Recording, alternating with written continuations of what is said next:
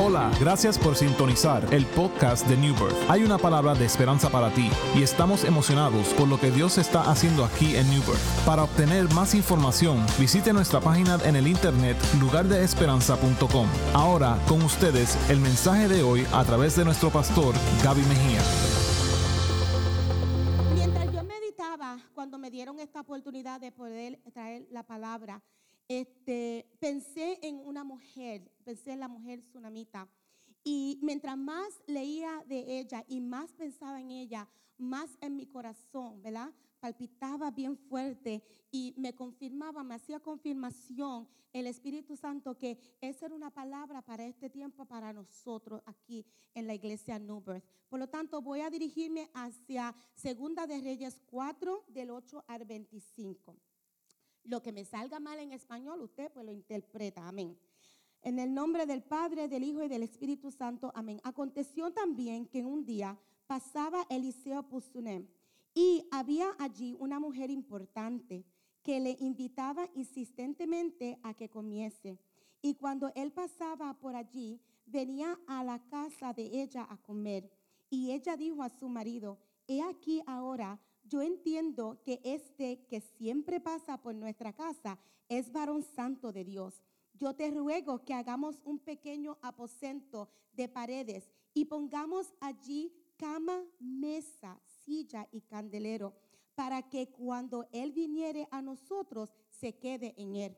Aconteció un día, vino por allí y se quedó el que se quedó y, en aquel aposento se quedó y allí durmió. Entonces dijo a Gensi, su criado, llama a esta tsunamita. Y cuando la llame, cuando la llamó, vino ella delante de él. Dijo él entonces a Gensi, dile, he aquí tú has estado solícita por nosotros con todo este esmero. ¿Quién, qué, ¿Qué quieres que haga por ti? ¿Necesitas que hable por ti al rey o al general del ejército? Y ella respondió, yo habito en medio de mi pueblo. Y él dijo, ¿qué pues haremos por ella? Y Gensi respondió, he aquí que ella no tiene hijo y su marido es viejo. Dijo entonces, llámala. Y él la llamó y ella se paró a la puerta. Y él le dijo, en el año que viene por este tiempo abrazarás un hijo. Y ella dijo, no, Señor mío, varón de Dios, no hagas burla de tu sierva. Mas la mujer concibió y dio a luz un hijo el año siguiente, en el tiempo que Eliseo le había dicho. Interesante que mientras leemos todos estos versículos, nunca se hizo mención de su nombre. Sin embargo, menciona que donde, menciona dónde ella vive, quién ella sirve y su nivel de fe o expectativa. Pero nunca, nunca se menciona su nombre. Hoy yo quiero dirigirme a todas ustedes. Y aunque me estoy dirigiendo a las damas, también me estoy dirigiendo a la iglesia en general.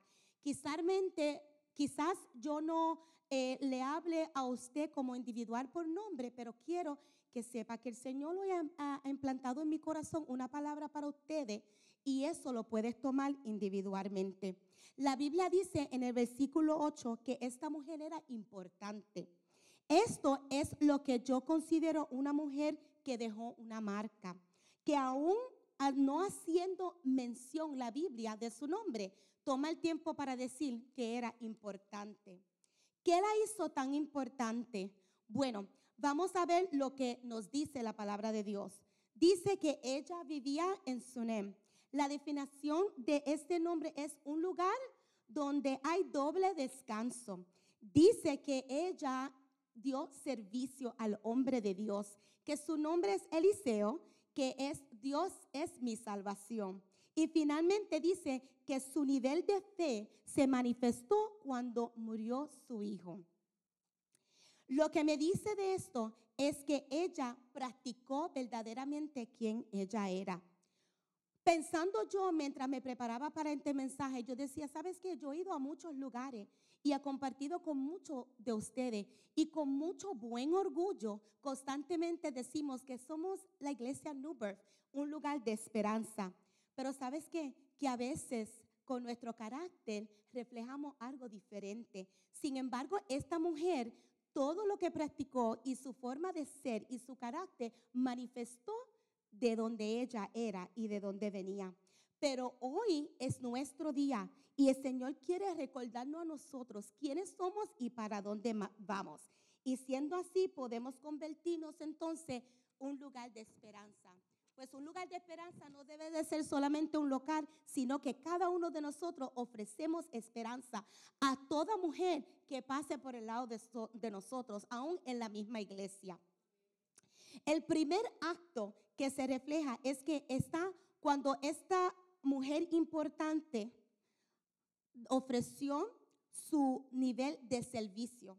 En los versículos 9 y 10 explica que ella no solamente se fijó de la necesidad del siervo, sino que ella se manifestó y hizo algo por esa necesidad.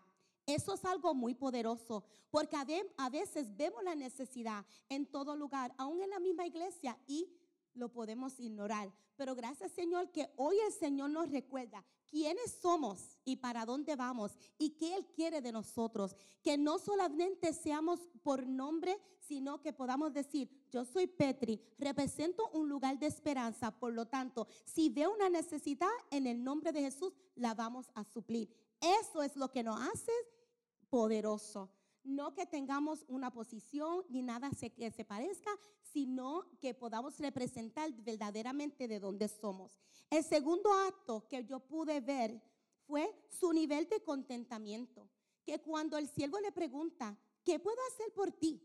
O sea, él se sintió tan agradecido por ese acto de servicio que él le pregunta, ¿qué yo puedo hacer por ti? Muchas veces, ¿sabes qué?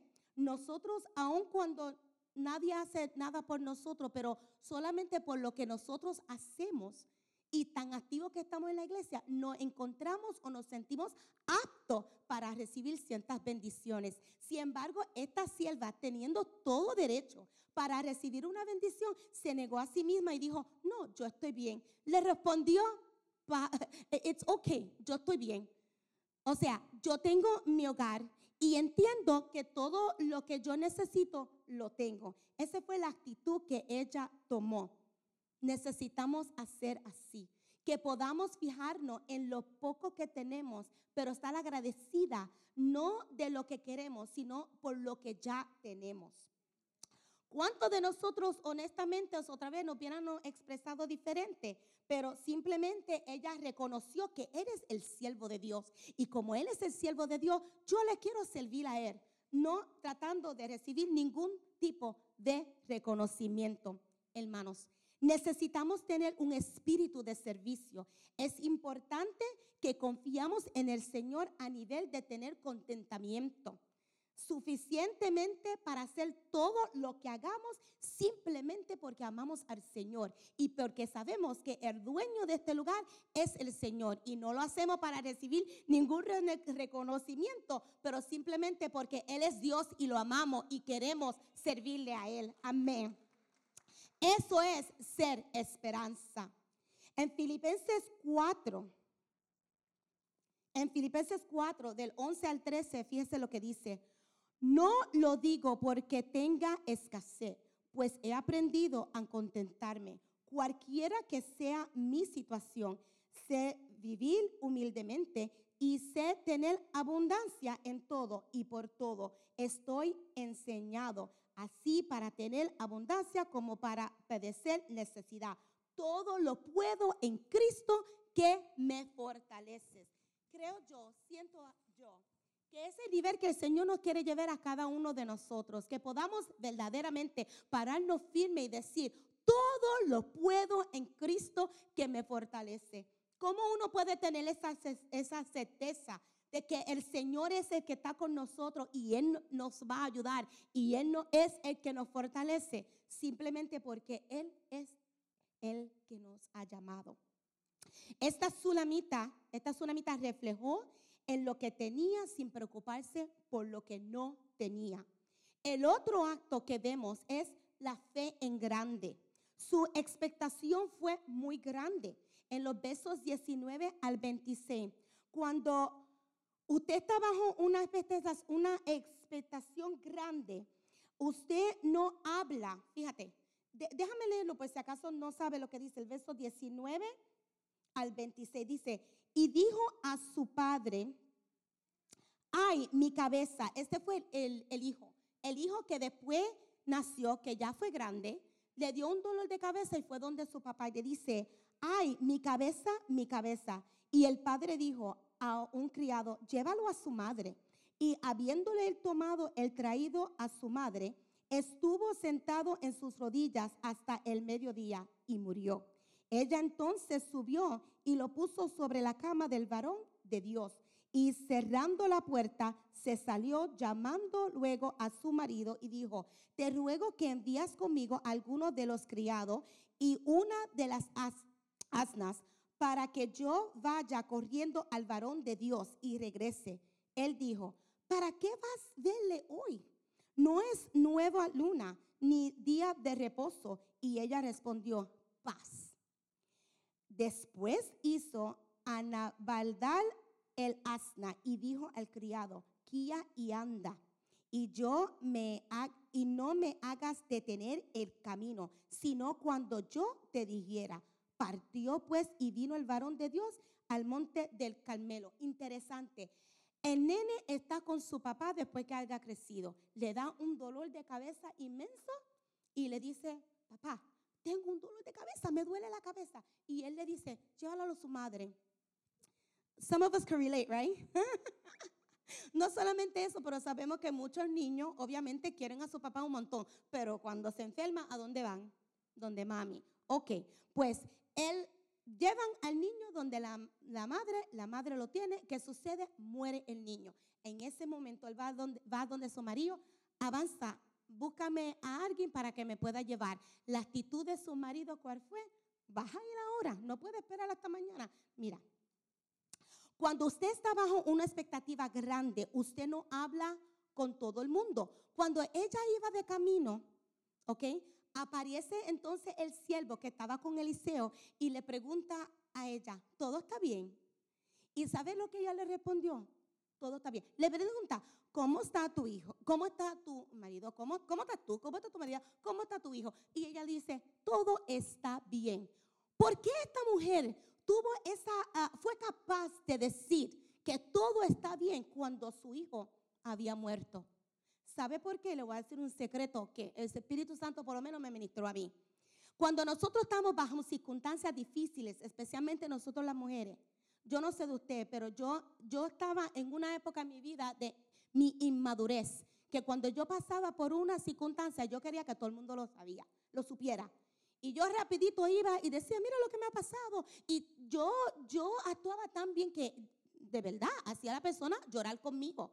Y eso nada más me sentía sentir también. De tal nivel que cuando oraban conmigo, si no oraban duro, yo le decía, por favor, ora más alto, porque yo tenía una necesidad y quería parar el cielo para que el Señor me escuchara. Ese era yo. Pero sabe que he llegado a una madurez en el Señor que he aprendido, y creo que esta palabra lo confirma, que cuando nosotros pasamos por circunstancias en nuestras vidas, es muy importante que nosotros tengamos un momento de reflexión y pensemos, espérate, esta bendición, estoy hablando de bendición, esta bendición, ¿quién me la dio? Ella pudiera haber decirle al siervo, se me murió mi hijo. Mi esposo me lo mandó sin hacer nada. y darle tanta información. Pero sabes que ella estaba muy consciente de que ella no pidió esa bendición. Que aun cuando el siervo le preguntó a ella, ¿qué quieres? Ella dijo, pues yo estoy bien, yo tengo lo que necesito. Pero el Señor se plació de bendecirla con esa bendición. Ahora estamos en otro escenario de que la misma bendición se le muere. ¿Y qué hace ella? yo voy a ir para atrás donde se me dijo, se me profetizó y se cumplió esa promesa y esa bendición. Y yo voy a ir y yo le voy a decir, mira aquí, porque ese es tu problema, yo estaba bien, tú quisiste bendecirme y ahora ha muerto. ¿Qué vas a hacer? A ese nivel es que el Señor nos quiere llevar como iglesia, dama, caballeros, niños, jóvenes, todo lo que estén aquí. Que podamos entender que en medio de toda circunstancia, ¿quién fue quien te llamó? ¿Quién fue el que depositó una palabra sobre tu vida en tus momentos más difíciles cuando dijiste, ya no quiero más, ya estoy cansada, me rindo? Y el Señor dijo, ¿qué? Toma aliento porque para esta hora es que te ha llamado. Y en ese momento, el Señor nos trae a memoria las, circunstancias, los cuales estamos pasando y vamos de camino. Pero mientras vamos de camino para el Señor, para decirle lo que estamos pasando, se nos viene y se nos atraviesa medio mundo en el lado, en el frente, preguntándonos, ¿qué tal? ¿Cómo estás? Y tenemos que tener mucho cuidado porque cuando hay ciertas promesas que han sido depositadas sobre nuestras vidas, de tal manera que no solamente han sido depositadas, pero han sido cumplidas. Van a venir momentos difíciles. Escucha, hermano y hermana, van a venir momentos muy difíciles. Pero en ese momento usted tiene que tomar aliento y pensar quién fue el que le dio esa palabra. Y cuando va de camino hacia la persona que te dio la palabra, que es nuestro Señor, mientras va de camino, aunque vengan personas tratando de poner negatividad sobre tu vida, tú tienes que decir, espera, todo está bien. Porque es que yo no tengo nada que hablar contigo. Yo tengo que ir al que me llamó, al que lo prometió, a que lo cumplió y ahora está muerto. Esto no hace sentido. Él tiene que hacer algo. Eso fue una actitud. Una actitud muy santa. Imagínate que cuando su esposo la, la mira, dice, ¿para qué vas? Ella dice, paz. Me encanta eso. Paz.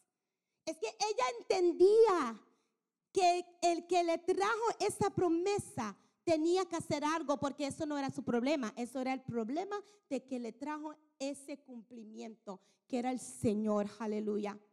Yo no sé cuántos de ustedes se han encontrado en esas circunstancias. Yo no sé cuántos de ustedes se han encontrado en medio de promesas que han sido cumplidas y que en algún momento otro no hace sentido. No hace sentido la, la etapa que está en ese momento.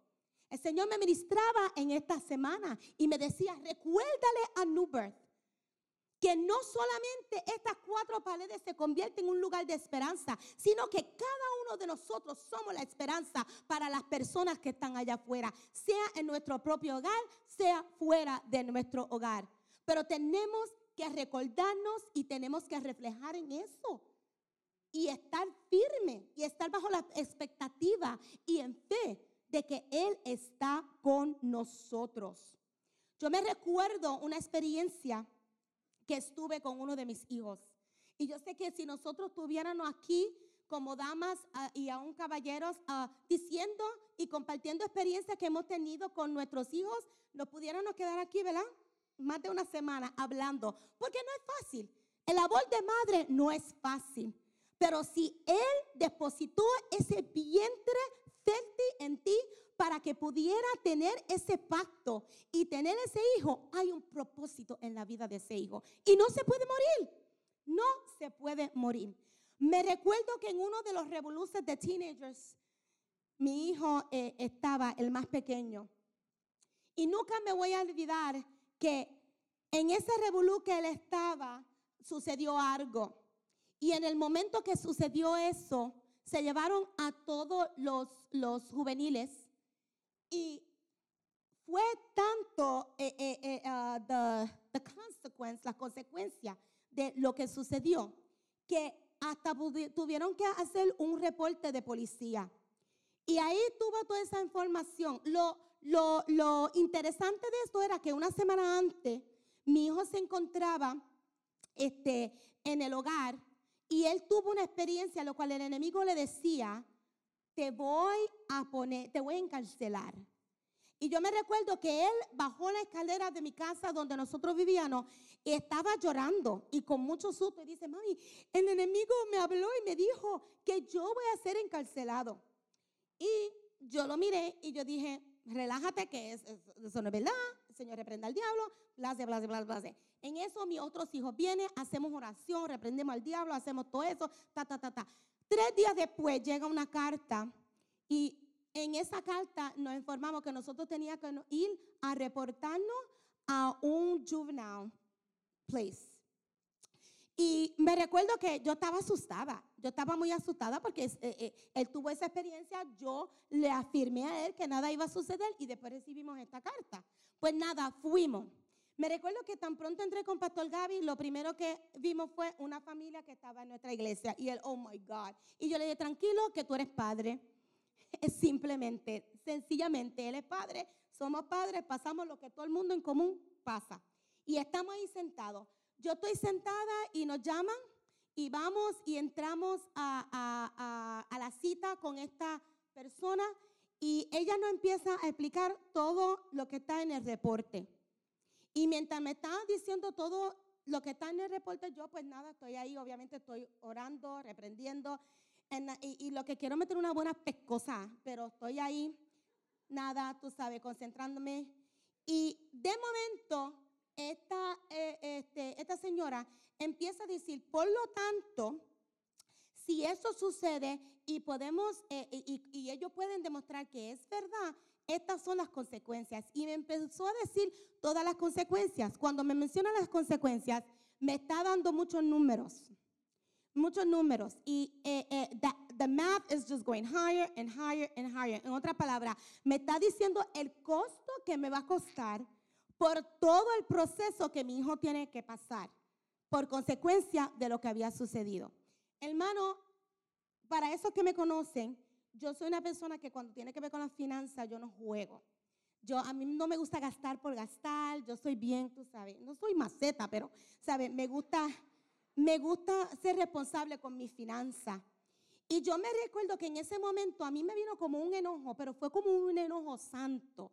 Y yo la miré a ella en los ojos, yo le dije, espera un momentito, yo le dije, déjame decirle algo. Este señor que usted ve aquí, él es un pastor y yo soy su esposa. La finanza que nosotros recibimos es de nuestra iglesia. Nosotros vivimos a tiempo completo y nuestras finanzas vienen del pueblo. Yo quiero que usted sepa que es imposible que yo coja el dinero que viene del pueblo para pagar todos esos gastos. Es imposible porque es el dinero del Señor y yo no lo voy a malgastar así. Así que yo necesito que usted me explique qué yo puedo hacer, qué yo tengo que hacer para parar esto. Porque de verdad que mi hijo me dice que no fue cierto. Y yo he estado bastante tranquila, pero ahora cuando usted me está haciendo esa matemática, no estoy muy, muy tranquila. Así que por favor, dame la información que me tenga que dar porque yo necesito hacer algo. Hermano, esos son los momentos que distingue, did I say it right? Distingue quién somos en Cristo. Cuando usted sabe que usted ha sido llamado y usted sabe que usted tiene un propósito, no hay circunstancia que lo pueda mover de donde usted está parado. Usted tiene que declarar la palabra y saber, espérate un momentito, tú me has llamado. O sea, yo estoy hablando para los que saben que es una bendición, no de la desobediencia. Estoy hablando de los que saben que lo que tienen es porque el Señor lo ha permitido y es una bendición en mi vida. A ustedes le digo, en ese momento tú tienes que tomar un, un como un poder de autoridad y hablar bajo la expectativa con fe de que el Señor es mi Dios, Él va a proveer, Él me va a ayudar y Él me va a ayudar a llegar a otro lado. Lo voy a ver, amén. ¿Qué sucede? Que cuando ella vio mi actitud, porque a veces el enemigo nos habla en una forma que nos hace pánico. Pero tranquilo, tenemos que hacer como la mujer tsunamita y decirle paz. Porque es que el Señor me ha dado una palabra y yo voy a ir con esa palabra. ¿Y qué pasa? ¿Qué sucede? Ella va y me enseña los papeles y empieza y, punta a la dirección de dónde está, de dónde está esta, uh, esta familia que hizo ese reporte. Y ahí cogimos, nos vamos. Pastor Gaby está guiando en el highway, le dio un dolor de pecho y yo dije, sarte, déjame guiar. Porque es que, hermano, el enemigo le encanta hacer mucho ruido. Mucho ruido. Pero él no te puede tocar. Porque usted tiene una palabra sobre su vida. Y en esta mañana nosotros lo vamos a declarar como un lugar de esperanza individualmente. Que pase lo que pase, nosotros vamos a tener una palabra para animar a otro y mientras nosotros animamos a otro, el Señor nos va a dar a nosotros la fortaleza y nos va a ayudar a llegar al otro lado. Amén. En comienzo a guiar, llegamos a la casa. Tan pronto que llegamos, la mamá nos mira y dice, yo quería hablar con ustedes, yo quería conseguirlos porque veo el nombre de Jonathan, pero sucede que él no tenía que ver nada con nada. En otra palabra, él estaba ahí por presentado. Y por presentado le pusieron el nombre, pero ¿sabe qué? Él no tiene que ver nada con lo que pasó. Y en ese momento yo, yo pues me lucí un poquito y ya mira, si él es guilty, yo soy la primera que lo pongo preso, pero si no, yo necesito que usted saque el nombre de mi hijo de ese documento. Y ella lo hizo. ¿Qué, qué me llevó a mí a ser tan agresiva y no aceptar el reporte que el enemigo me estaba dando? Número uno, que yo estaba convencida de que el Señor nos ha llamado como familia y que nada ni nadie va a poder detener lo que tenemos que hacer para la honra y gloria del Señor. Tenemos que ser mujeres de fe, tenemos que ser mujeres que entendemos. Y yo sé que quizás mucha gente le gustan, ¿sabe? Una palabra que puedan hablar en lengua y correr y todo, pero de vez en cuando es importante que tengamos esas tipo de, palabras que podemos analizar un poquito de dónde, verdadera, dónde verdaderamente está nuestro corazón. Y eso yo no espero que ustedes quizás griten mucho ni nada, mejor así porque me pone nerviosa. Pero lo que yo sí quiero es que usted se lleve en sus corazones y en sus mentes. ¿Para qué yo estoy aquí? Estoy aquí para venir todas las mañanas, los domingos, llenar un banco, sentarme y hacer nada. O estoy aquí porque verdaderamente sé que el Señor me ha llamado con propósito. Y yo voy a servir. Voy a servir a mi Dios. Voy a servir a mi iglesia. Voy a servir porque sé que Dios está en esto. Voy a tener contentamiento que a veces algunas personas pueden ir un poquito más rápido que yo, eso está bien. Yo me voy a contentar con lo que yo tengo, porque yo sé que a su tiempo Él va a poner todo en su lugar, pero lo que me pertenece a mí, nadie lo puede tocar. Por lo tanto, yo me voy a contentar en lo que tengo, praise God. Y por último, vamos a ser personas de fe. El Señor quiere llevarnos a un nivel lo cual nosotros nos podemos convertir en un lugar de esperanza. Esto solo puede pasar si, si continuamos a proveer servicios para nuestra comunidad. No se, sienta conforme o satisfecho cuando no ve suficientes anuncios de que estamos ayudando a nuestra comunidad. Siéntase incómodo venga donde su pastor y di, ¿qué pasó? ¿Qué estamos haciendo? Quiero hacer más. No queremos llegar a un lugar que nos quedamos como una rutina, sino que podemos trabajar esta obra con una urgencia que lo hay. Y un lugar de contentamiento en nuestro corazón, entendiendo que el que nos lleva, nos lleva en sus manos y nuestras bendiciones están ahí. Finalmente, seamos hombres y mujeres de fe con una expectativa de que todo va a estar bien. Praise Jesus. Vamos a esta puerta en pies. Aleluya.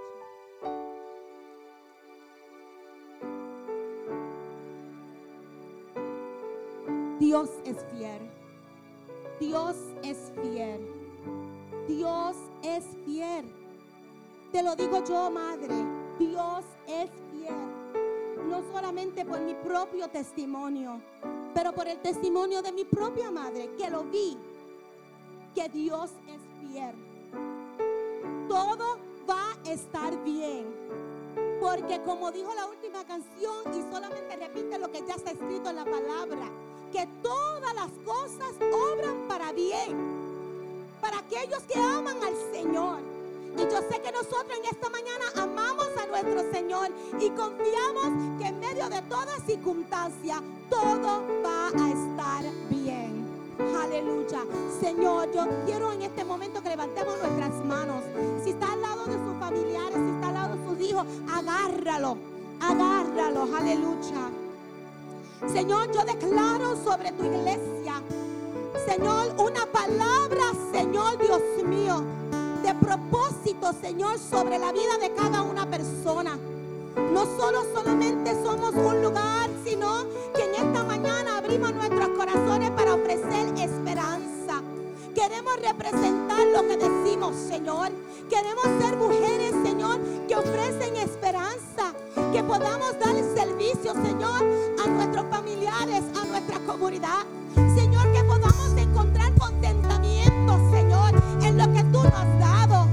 Poniendo nuestra mirada tanto, Señor, en lo que no tenemos, pero ponerla en lo que sí tenemos y darte gracias.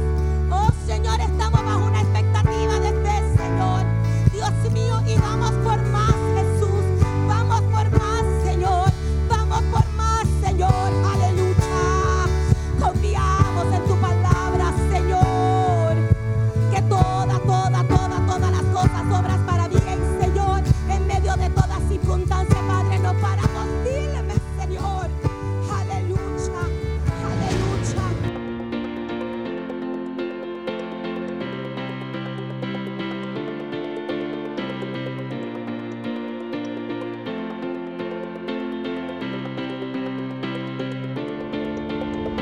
Esperamos que este mensaje te haya inspirado. Como lugar de esperanza, nuestra iglesia está comprometida a alcanzar a nuestra comunidad. Si deseas más información sobre New Birth, visita nuestra página en el internet lugardeesperanza.com.